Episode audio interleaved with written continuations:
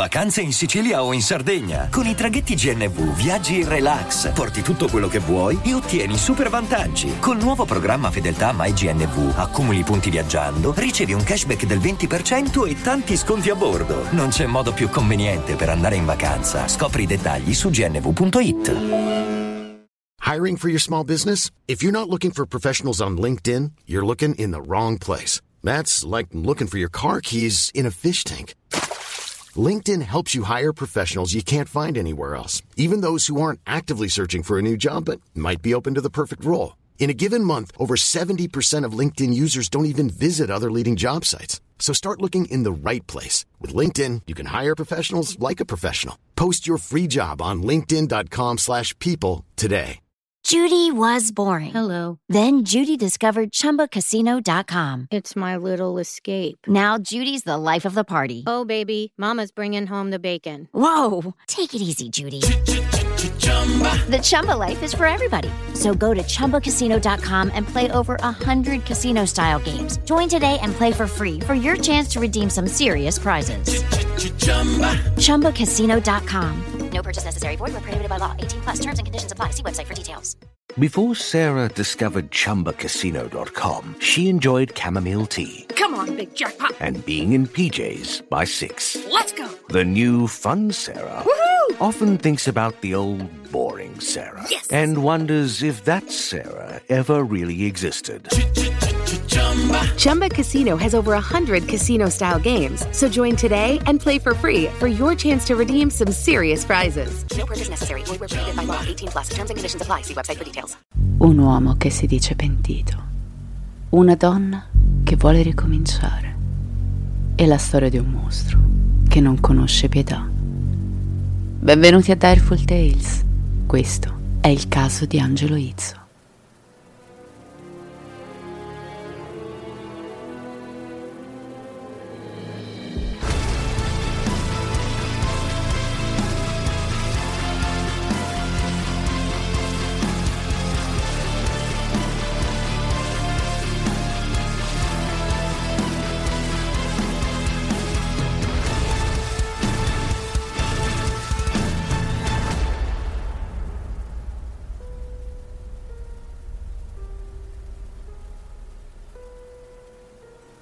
Bentornati al caso dedicato al massacro del Circeo e ai suoi protagonisti. L'altra settimana abbiamo lasciato i nostri attori sul palcoscenico.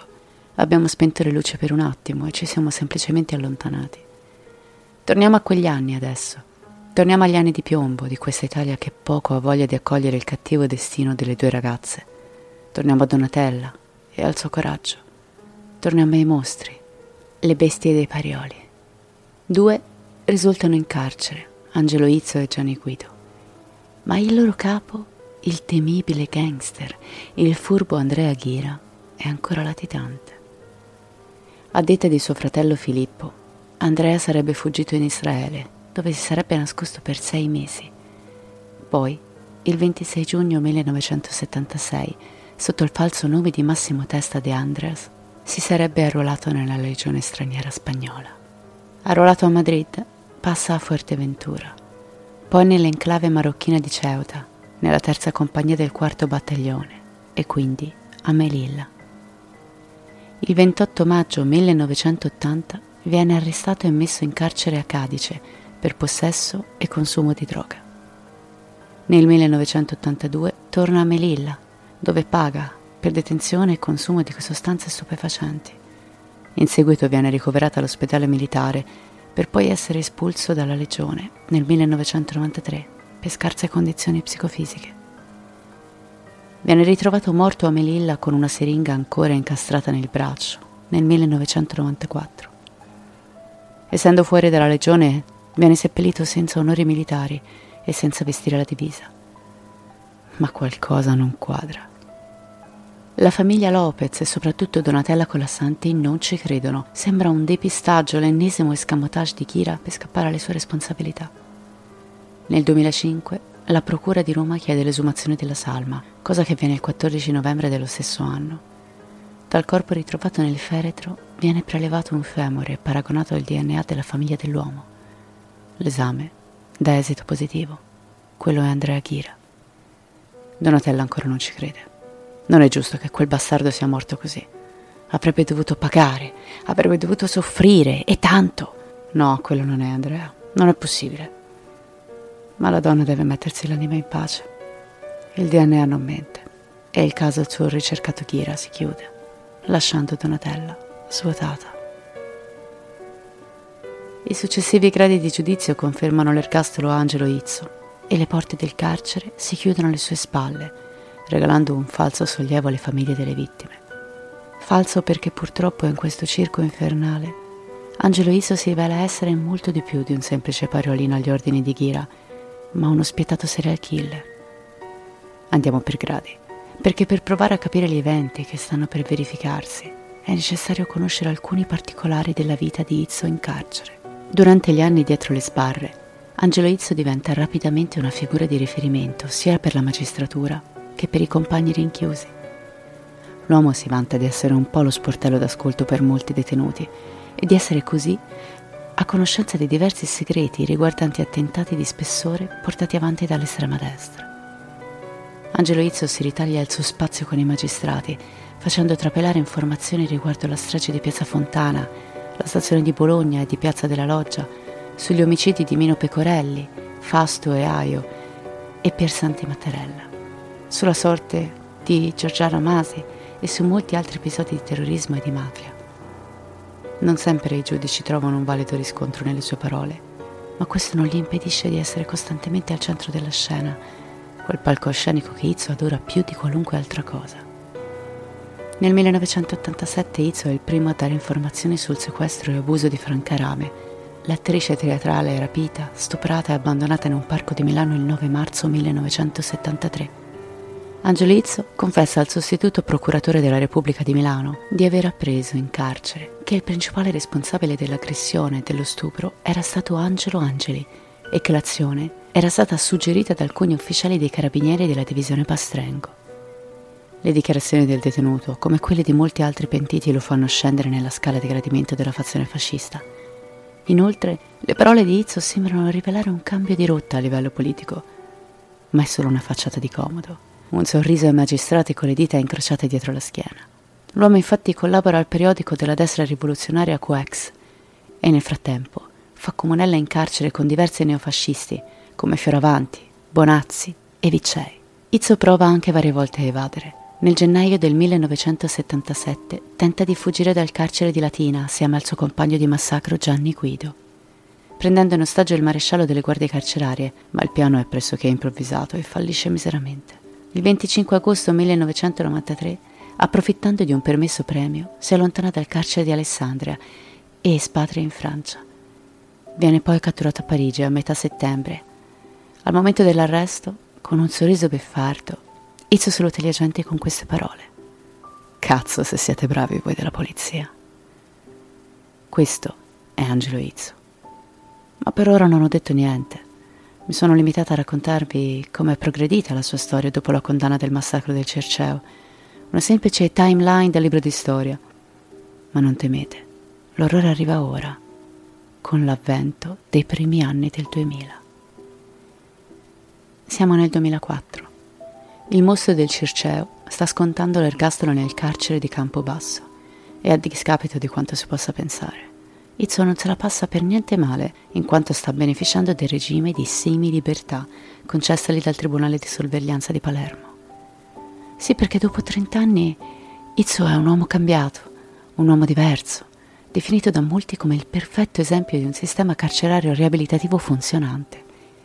L'uomo ha anche iniziato a scrivere un libro intitolato The Mob, la banda, un romanzo mai pubblicato che racconta la vita violenta di alcuni giovani pariolini una non dichiarata autobiografia in cui non è difficile ritrovare gli attimi del massacro del Cerceo. Ve ne ho trovato un estratto. Il 29 settembre ero a Piazza Euclide, in compagnia di Virgilio. Avevamo a disposizione la 127 di sua madre. Mentre si cazzeggiava, eccoti arrivare il Giambi, in Maserati, con tre ragazzette mai viste prima. Giambi fece le presentazioni, dicendo che le aveva prese su mentre facevano l'autostop.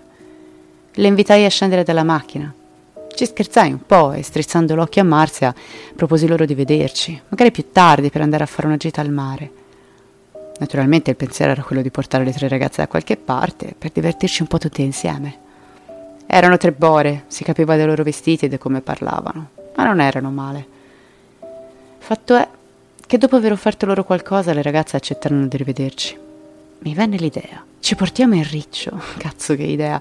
Dopo l'orgetta le facciamo fuori le pischelle. In meno di un'ora fummo a Fregene, nella villa di famiglia di cowboy. Una bella villa, posta su una scogliera a picco sul mare, circondata da un parco, per lo più con alberi di pino. Ci accomodammo nel salone. Un luogo molto bello, raffinato, con i suoi marmi, il legno pregiato, il cuoio. Mettemmo su un paio di dischi, musica di sottofondo per le nostre amabili chiacchiere. Ci ascoltammo quasi tutta la colonna sonora di Arancia Meccanica e poi l'inno della brigata Tellman, infine una roba forte delle brigate internazionali comuniste della guerra civile spagnola. Preparammo da bere e le invitammo a tracannare un paio di whisky. A un certo punto la conversazione sembrò languire. Fu un attimo. Uno sguardo con Virgilio. E la violenza prese a materializzarsi tra noi. Cowboy si rivestì. Mangiammo. Dopo ci mettemmo a pippare la coca. Passarono ore e ore e ci divenne voglia di sesso. Arrivarono i carabinieri. Dalle cronache seppi che erano arrivati in gran numero Subito si attivarono. Naturalmente, grazie alla macchina, non potevamo scamparla. Alle prime luci dell'alba piombarono a casa di Virgilio e lo arrestarono. Era quasi mattina. Mi presero senza far fatica nel portone del palazzo di Virginio. I carabinieri della centrale operativa erano un po' confusi. Invece di timorosi giovincelli, trovarono gente dal comportamento deciso e arrogante. Criminali incalliti, smaliziati al punto da non dire una sola parola, nessuna missione, solo la nomina di avvocati famosi. Mutismo completo. Cazzi loro. Fui portato in ospedale per il riconoscimento. Capii solo allora che c'era stato un errore. Che tutto sarebbe venuto fuori. Che ero nella merda. La merda più schifosa. Narcisista, sadico sessuale, bugiardo patologico. Questo è Izzo. La bestia, il mostro. L'oscena creatura che sta per dimostrare a tutti di non essere affatto un uomo nuovo. Nel 2002, grazie alle firme degli assistenti sociali di Campobasso, ottiene il titolo di specialista nel trattamento di alcolisti e nell'integrazione scolastica di bambini nomadi. Passano due anni e anche dal carcere di Palermo arrivano lodi importanti che ne evidenziano l'avanzamento del suo percorso psicologico di pentimento e la sua dichiarata necessità di distanziarsi dagli eventi tragici del passato. Eh sì, Izzo la fa in barba a tutti fingendo una ritrovata umiltà riscoprendosi un semplice uomo come tanti grazie alla durezza del carcere e al supporto della sua famiglia. La sua vita sembra non avere più ombre. Nelle ore diurne lavora presso un'associazione di volontariato di stampo religioso, Città Futura, che si occupa del reinserimento dei detenuti e che ha sede a poche decine di metri in linea d'aria dal carcere di Via Cavour, dove ogni sera l'uomo rientra in cella. Il detenuto perfetto, insomma. Pensate che durante il suo percorso in carcere, ogni volta che Izzo fa una richiesta per ottenere permessi o bonus, gli viene risposto prontamente di sì, esattamente come farebbe una banca con un miliardario. Sono tanti i magistrati che scrivono e provano a fermare Izzo nel suo mettersi più comodo in prigione, ma vengono tutti ignorati. Mentre al fresco, come abbiamo detto, Izzo si avvicina a molti detenuti. Tra essi c'è anche Giovanni Maiorano, ex affiliato, poi pentito, della Sacra Corona Unita, la famosa organizzazione mafiosa originaria della Puglia. In Angelo Izzo, Maiorano trova un confidente, un amico, qualcuno di così importante da affidargli la propria famiglia, sua moglie Maria Carmela e la figlia di soli 13 anni, Valentina. Da molto tempo Giovanni aveva cercato di convincere chi di dovere a dare un supporto maggiore alla sua famiglia rimasta fuori il carcere. Sua moglie era senza lavoro e la situazione non era affatto delle migliori. Le sue richieste vengono ignorate ed ecco che quindi Majorano si rifugia tra le braccia di Izzo, che gli promette di accudire le due donne come se fossero la sua stessa famiglia. Ecco che quindi nel 2004 Izzo riesce a far entrare in città futura anche Maria Carmela e Valentina, che prova tanto affetto per l'uomo, a tal punto da chiamarlo zio. La moglie di Majorano si era trasferita con la figlia a Ferrazzano dove avrebbe dovuto aprire un ristorante in società con Izzo, investendo i soldi del marito. Izzo dichiarerà poi in tribunale che lui e Maria erano diventati amanti, ma Mairano ha sempre smentito, anche perché lui era convinto che Izzo fosse omosessuale, motivo principale per il quale gli avrebbe affidato la famiglia. Ma rivediamo un attimo gli attori in questo secondo atto, perché ne mancano due e sono altrettanto importanti per la nostra storia. Guido Palladino e Luca Palaia. Guido Palladino è un ragazzo incensurato, fa il volontario a Ceta Futura, mentre Luca Palaia è un giovane di nemmeno vent'anni, figlio di un detenuto con cui Izzo ha legato in carcere è un ragazzo timido, dai profondi occhi scuri, di cui Angelo rimane letteralmente folgorato. Ok, ok, fermi. Quindi Izzo praticamente non è un uomo libero, ma poco ci manca. Diciamo di sì. Ed infatti questo regime di semi-libertà fa preoccupare parecchio al polizia, che nonostante sia a conoscenza delle perizie che dichiarano Izzo un uomo nuovo, decidono di iniziare delle indagini di pedinamento. Le agenti ricevono una soffiata da qualcuno all'interno della casa circondariale di Campobasso, dove Izzo è recluso, e salta fuori che quest'ultimo starebbe progettando una vendetta nei confronti del giudice che lo trasferì due anni prima da Campobasso a Palermo, in seguito a un episodio di violenza di cui lo stesso Izzo fu protagonista, il dottor Mastro Paolo. Nel piano di Izzo sarebbero coinvolti anche Luca Palaia e Guido Palladino. Partono quindi le intercettazioni telefoniche, ma i primi giorni risultano un buco nell'acqua fino ad arrivare al 29 aprile 2005. Vengono intercettati Palaia e Palladino mentre stanno facendo un viaggio in auto alquanto sospetto. I due sono in due macchine separate. Una fa da battistrada e controlla che non ci siano pattuglie in modo da far sì che la seconda non abbia problemi. Arriva la sera, sono le 22, quando finalmente le intercettazioni rivelano qualcosa ancora più sospetto. I due ragazzi sono molto allarmati alla vista di una pattuglia, quindi stanno sicuramente trasportando qualcosa di illegale. Ma cosa? Droga? Armi? Paladino viene fermato, il ragazzo viene interrogato e la macchina perquisita. Sul sedile posteriore si trova il case di un PC e al suo interno, nascosta, una pistola 7,75 semiautomatica smontata e completa di caricatore. Nel frattempo, non si sa come, Paladino riesce a far sapere a Palaia di essere stato trattenuto dagli agenti, quindi bisogna agire in fretta. Il ragazzo è incensurato e appena viene messo sotto torchio si spaventa e svuota il sacco. Sì, la pistola è destinata ad Angelo Izzo. Lui e Luca sono andati a prenderla per conto di Angelo. Ci sono anche altre due pistole, ma queste sono state nascoste a casa di sua nonna, in un villino a Ferrazzano, tutte destinate a Izzo. Arriva l'una di notte e gli agenti portano il ragazzo alla villa.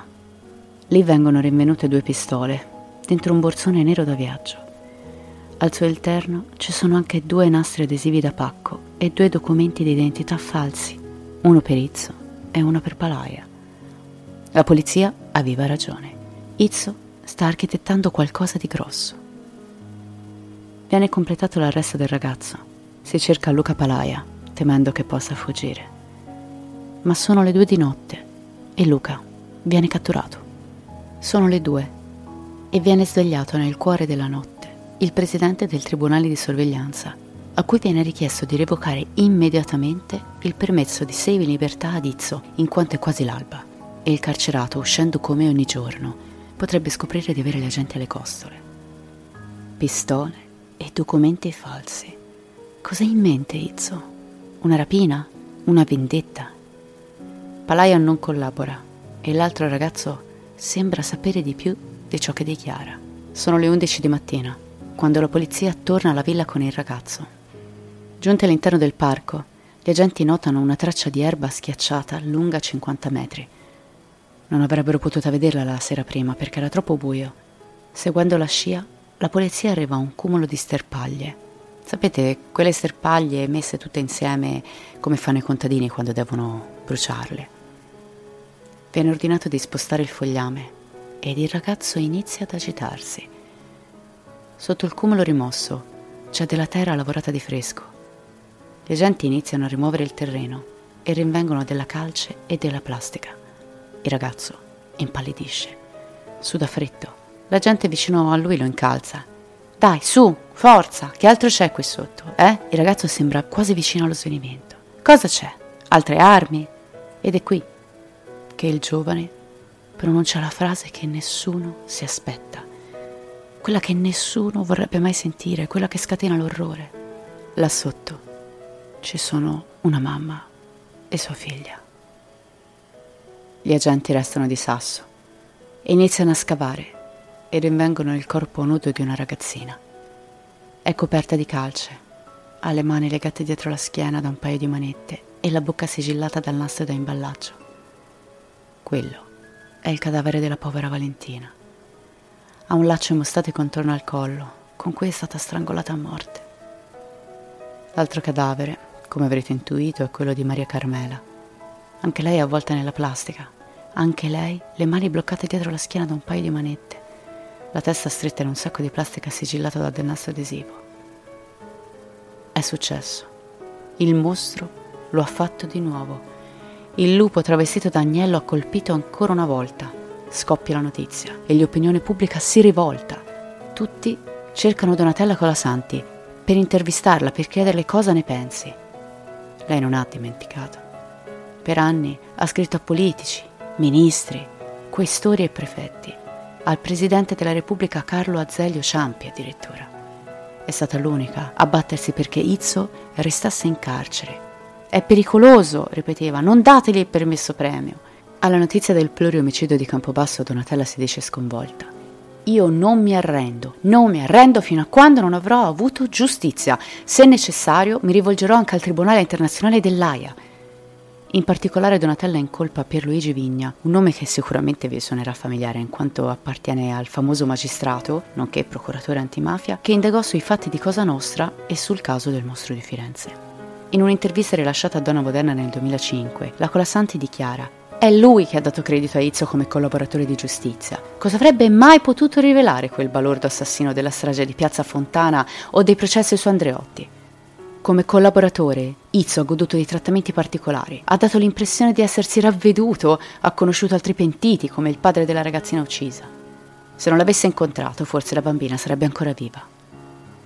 Poi, parlando di Izzo, aggiunge Sentite, smettiamola con la storia del pazzo. Izzo non è un mostro vittima della follia, è qualcosa di peggio. Le piace uccidere e gli piacciono i soldi. È uno che rifiuta di scontare la pena, che vorrebbe stare in galera come in albergo. Un mostro non si comporta così. Chi uccide perché è malato vuole pagare per i propri crimini. Si pente, chiede addirittura di essere giustiziato. Izzo no. È arrogante, fa male agli altri, non chiede mai scusa. È un assassino e basta. Ma perché Izzo ha ucciso di nuovo? Non era un uomo cambiato? Arriva il 12 maggio 2005 e finalmente Angelo Izzo spiega il movente delle sue azioni. Sì, all'inizio aveva accettato volentieri di prendersi cura di Maria e Valentina, ma con il tempo il peso di quell'impegno era diventato soffocante, la donna era opprimente e a detta sua eccessivamente innamorata di lui e questo avrebbe scatenato la bruciante necessità di farla fuori.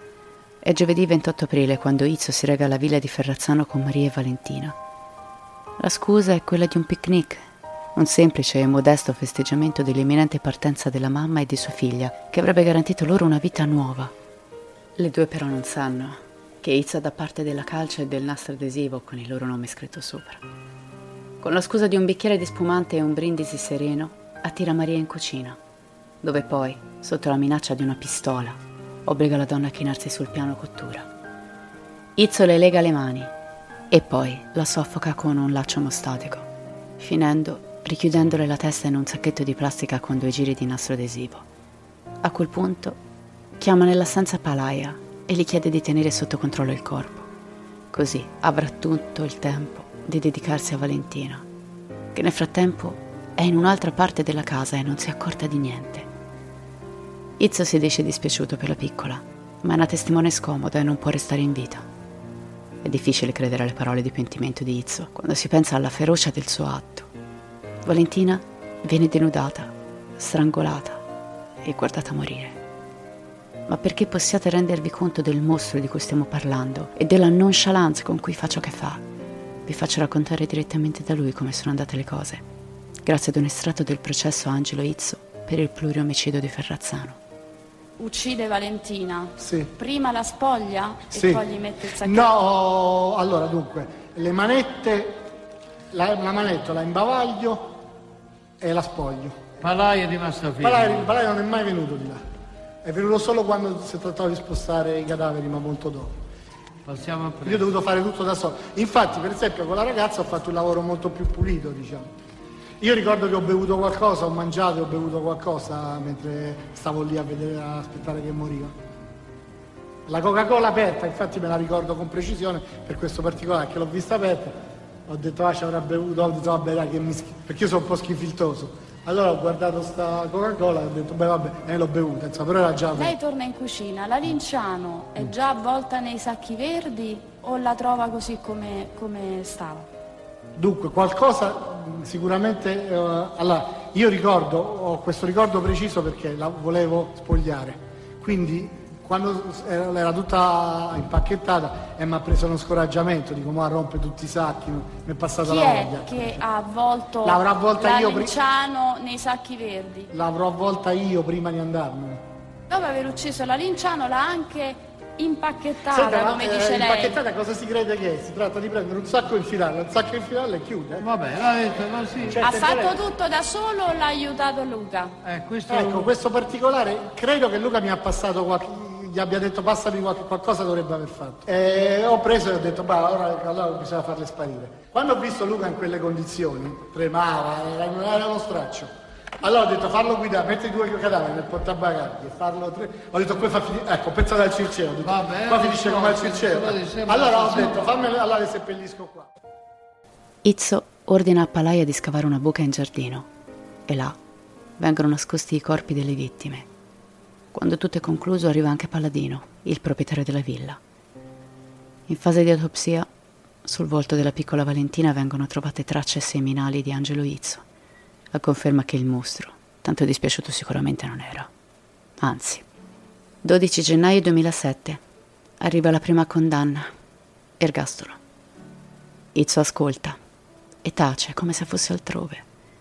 Narcisista, sadico sessuale, bugiardo patologico, questo è Izzo. La bestia e il mostro, l'oscena creatura. Arriviamo al 2008.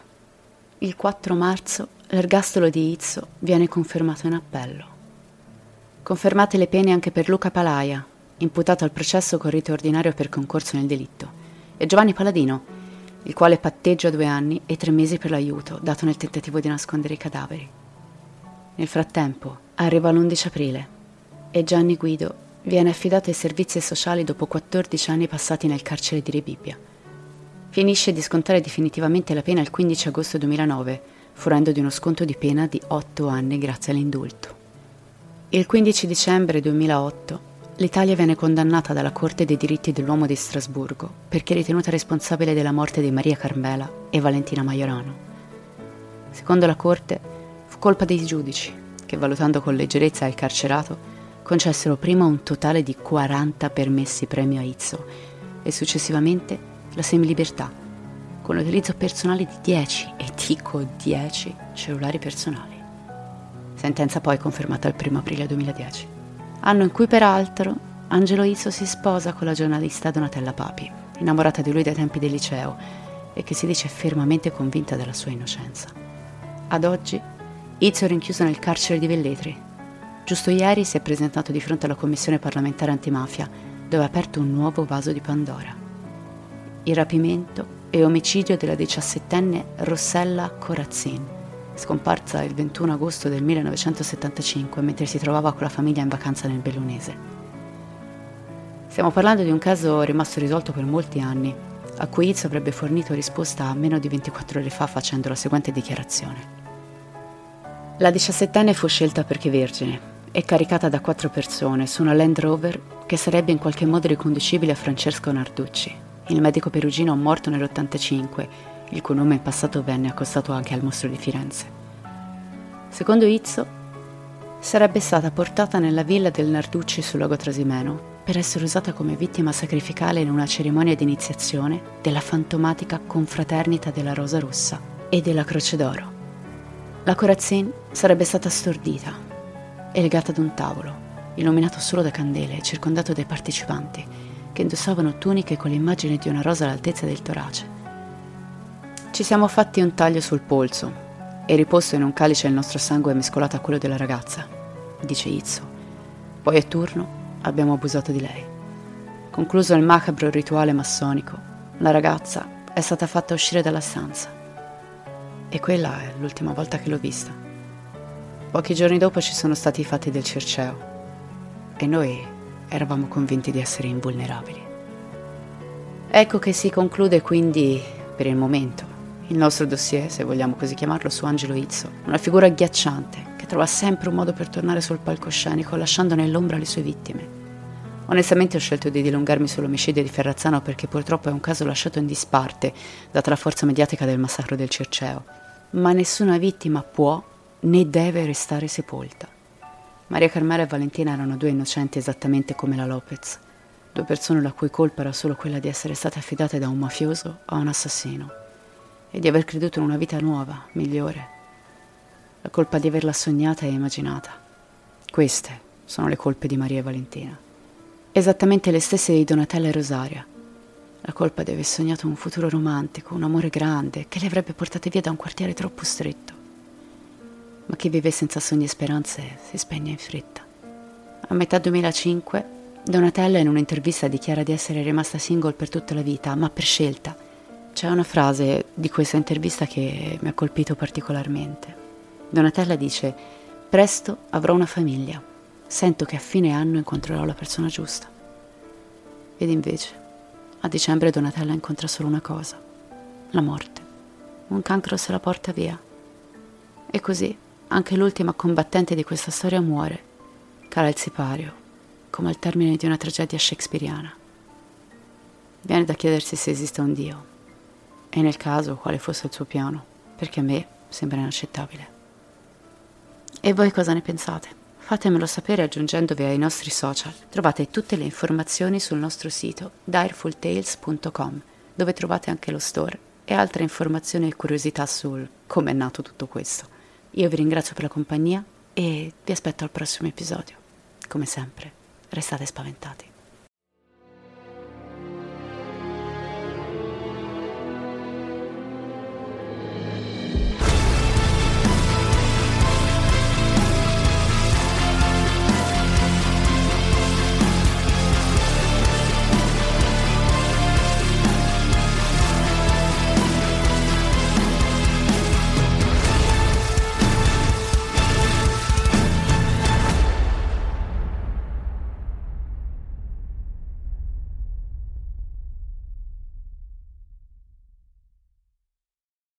E adesso un bel caffè finito.